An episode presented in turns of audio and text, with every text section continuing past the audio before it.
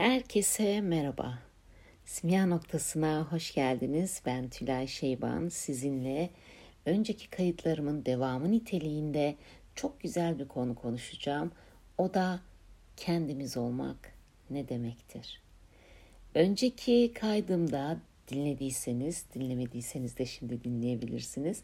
Demiştim ki bana kişisel farkındalıkta en önemli şey nedir diye soracak olursanız benim cevabım kişinin kendisiyle ilişkisidir demiştim.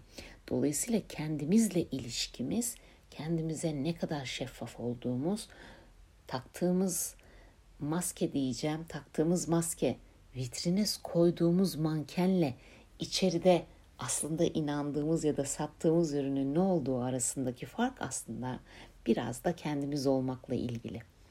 Sorsak herkes kendidir. Ama hissettiğimize ve yaşadıklarımıza bakarak kendimize ne kadar yakın ya da ne kadar uzak olduğumuzu anlayabiliriz. Hissettiklerimize ve e, hissettiklerimize bakarak bunu anlayabiliriz diyorum. Hissettiklerimize bakarak anlamaktan kastım şu. Duygusal durumumuz bize kendimize ne kadar yakın ya da ne kadar uzak olduğumuzu en net en net gösteren e, göstergelerdir. Duygularımız. Biliyorsunuz çekim yasası da duygulara e, göre işler. Tabii ki düşüncelerin arkasında e, biriktirdiğimiz duyguya göre işler. O yüzden evet her bir düşünce bir tohumdur. Ama o düşüncenin arkasında her bilinçaltının hissettiği duygu da farklıdır. Bu yüzden her beynin haritası birbirinden farklıdır. Çünkü her bilinçaltının geçmiş yaşamlarından getirdiği bilgiler, inanışlar aynı olmadığı gibi bu hayatında almış olduğu, yaşadığı kararlar da aynı değildir.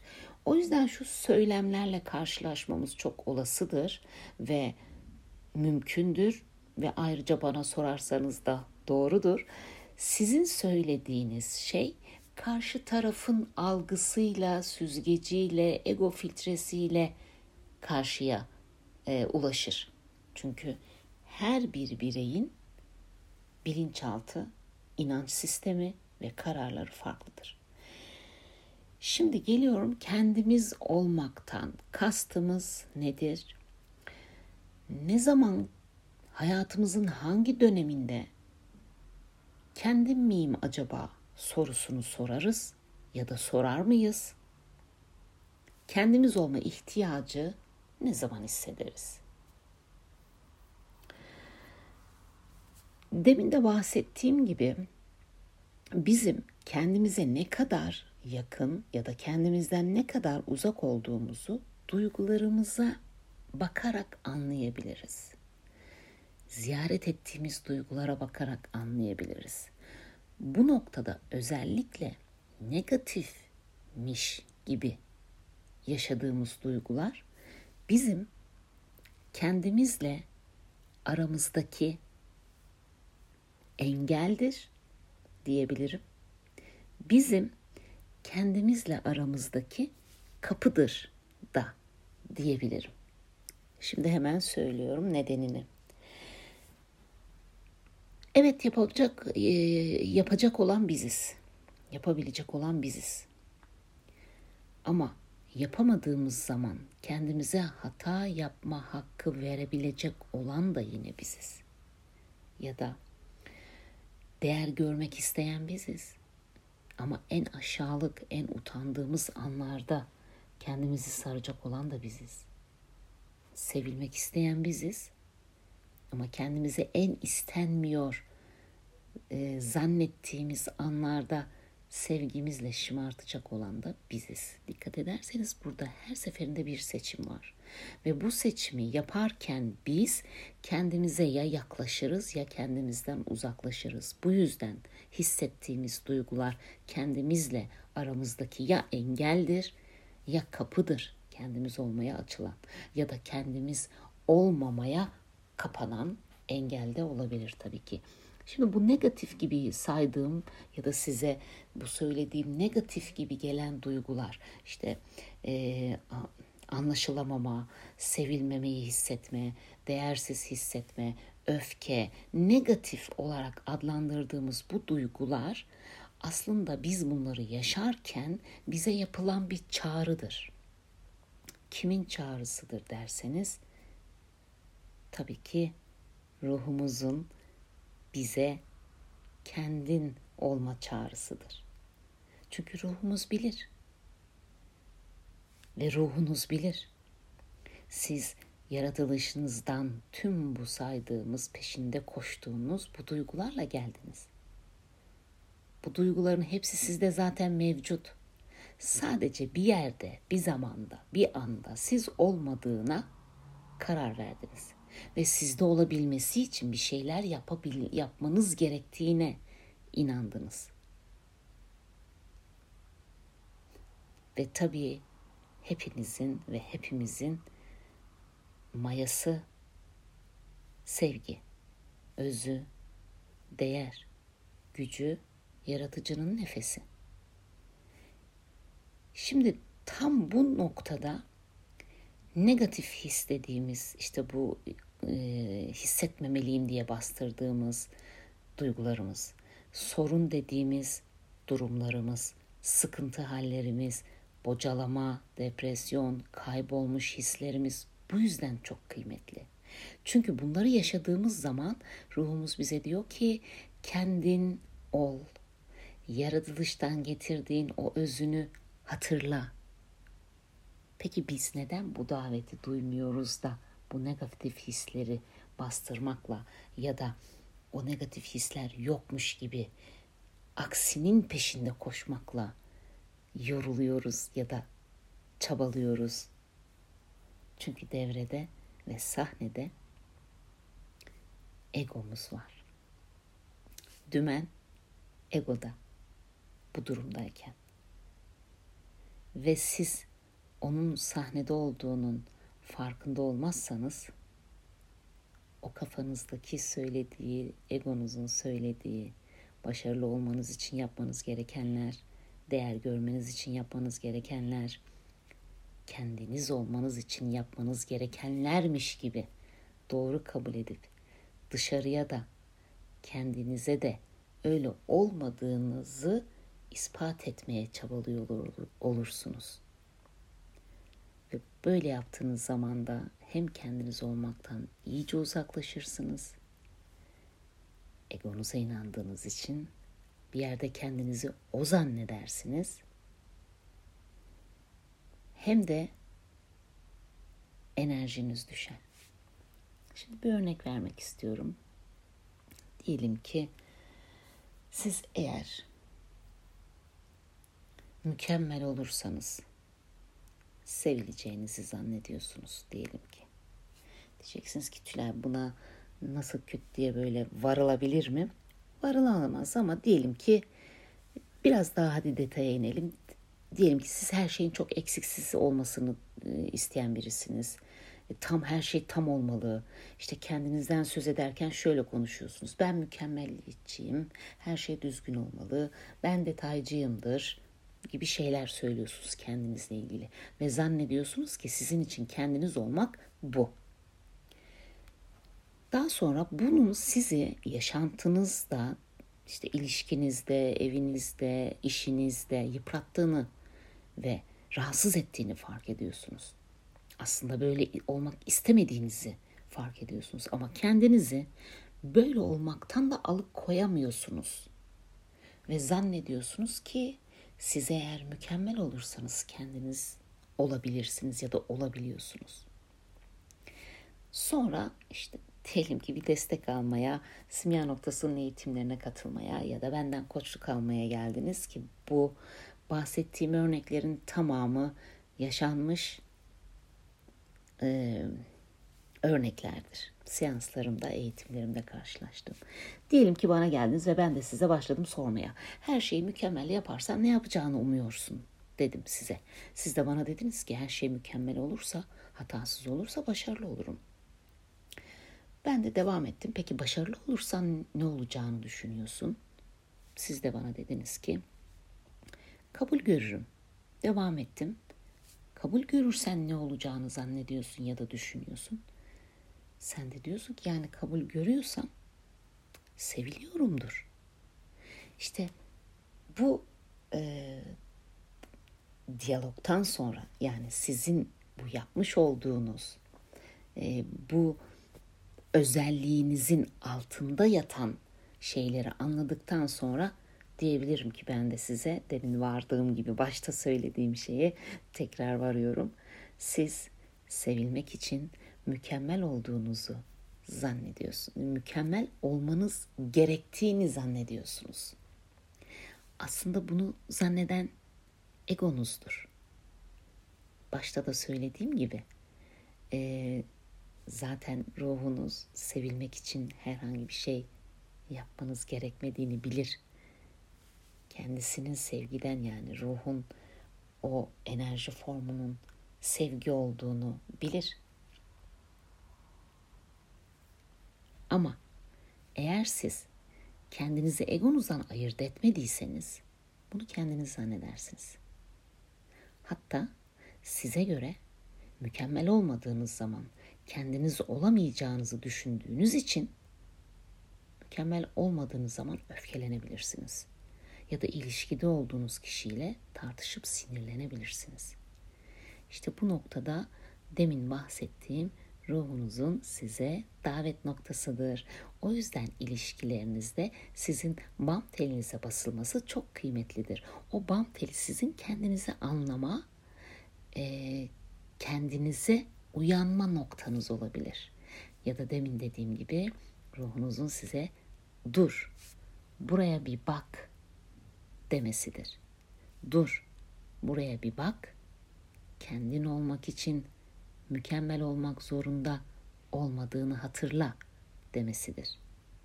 Kendini sevmek için mükemmel olmayı bekleme demesidir. Siz bu daveti duymadığınızda ne olur peki? İlişkilerinizde mutsuz, mutsuz olursunuz ya da işte işinizde bu oyunu her nerede oynuyorsanız, hayatınızın neresinde bunun pratiğini yapıyorsanız orasında huzursuz, rahatsız ve mutsuz hissedersiniz. Sonra şöyle söylemlerde bulunabilirsiniz. Ben onun için her şeyi düşünüyorum. En ince ayrıntısına kadar düşünüyorum. Fedakarlık yapıyorum. İşte ama o bunu yapmıyor ya da o bunu görmüyor dersiniz. Hatta muhtemel insanlar da size akıl verirler. Derler ki karşı taraftan e, işte değer görmek için neler yapmanız gerektiğini anlatırlar. Ve şöyle diyebilirler. Sizi sevmeyen insanları hayatınızdan çıkarın. Her şeyi bu kadar kafaya takmayın. İnsanlara sana ne demesini öğrenin. Onları umursamayın gibi şeyler söyleyebilirler. Neden bu noktada ben bu akıl verilen akıllara veya da buna katılmıyorum? Çünkü olay en başta da söylediğim gibi karşınızdaki kişilerin size ne yaptığı ya da size nasıl davrandığı değildir sizin bunu nasıl anladığınızdır. Sizin bunu nasıl anladığınızda ne ile ilgilidir? Soruyorum ama ben cevap veriyorum. Sizin kendinizle ilişkinizdir. Yani eğer sizin içinizde değersiz olduğunuza inanan bir tarafınız yoksa bir başkası size değersiz olduğunuzu hissettiremez. Bu yüzden benim tüm eğitimlerimde ve tüm seanslarımda olay her zaman sizinledir. Ve ben sizinle o olayı çözerim. Evet, karşı tarafla yaşarız bazı şeyi. Ama karşı tarafa bakıp anlarız. Karşı tarafta her ne yaşıyorsak, karşınızdaki işiniz olabilir, para olabilir, eşiniz olabilir, sevgiliniz olabilir, kendiniz olabilir. Karşı tarafa bakıp anlarız. Kendimize dönüp çözeriz. Bunun o yüzden bir şablonu kişisel farkındalıkta bir formülü yoktur. Çünkü her bilinçaltının aldığı ego kararı ve kendine dair taktığı gözlüğün rengi farklıdır. Yani diyebiliriz ki aslında demin verdiğim örnekten de şunu söyleyebilirim ki sizin kendinizi sevmediğiniz bir tarafınız yoksa kimse size sevilmediğinizi hissettiremez. Şimdi diyeceksiniz ki e iyi de o zaman neden ilişkide olduğum kişi tarafından sevilmediğini düşünüyorum? Ben deli miyim? Adam ya da işte kadın benimle vakit geçireceği yerde arkadaşıyla oluyorsa tabii ki ben o zamanlarda beni sevmediğini düşünürüm. Bravo, bingo. Bu nokta çok kıymetli.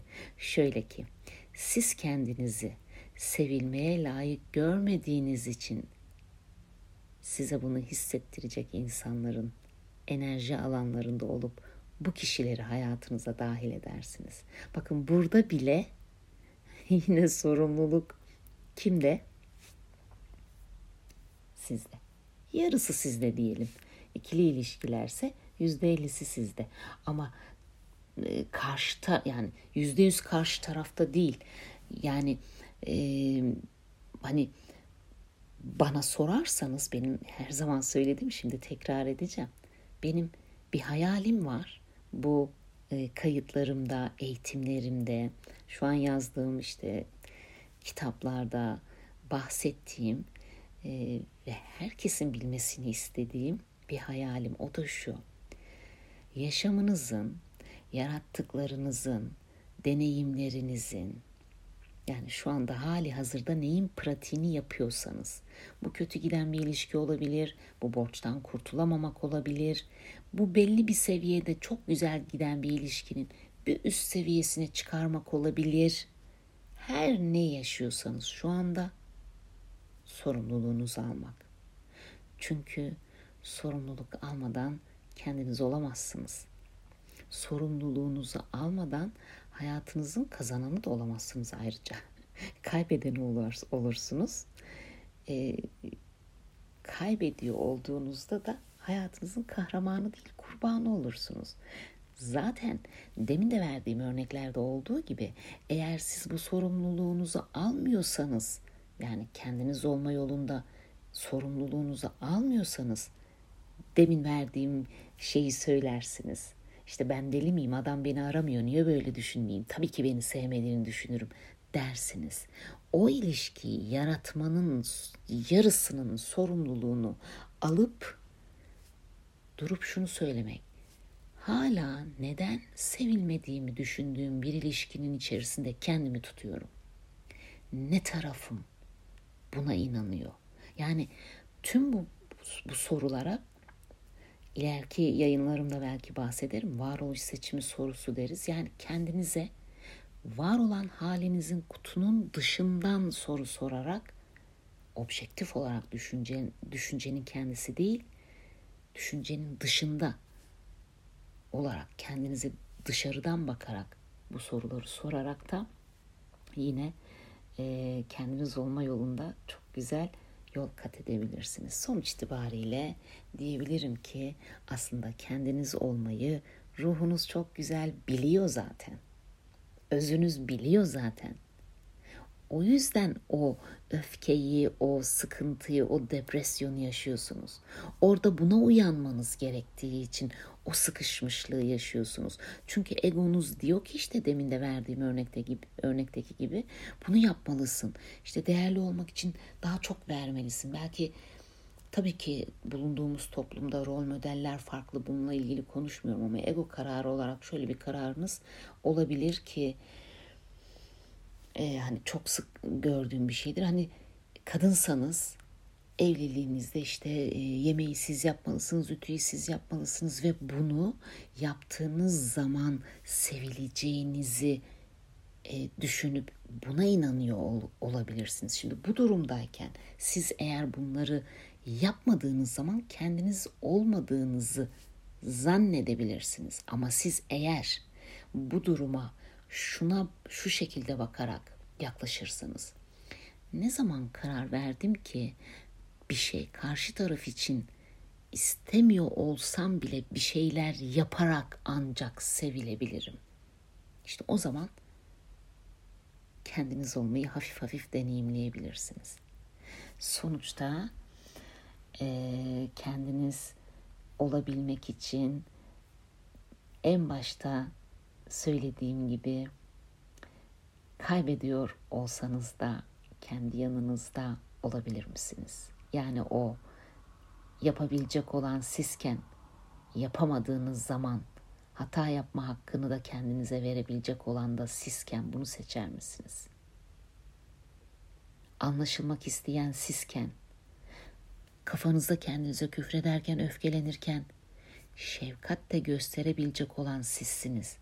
Bunu seçebilir misiniz?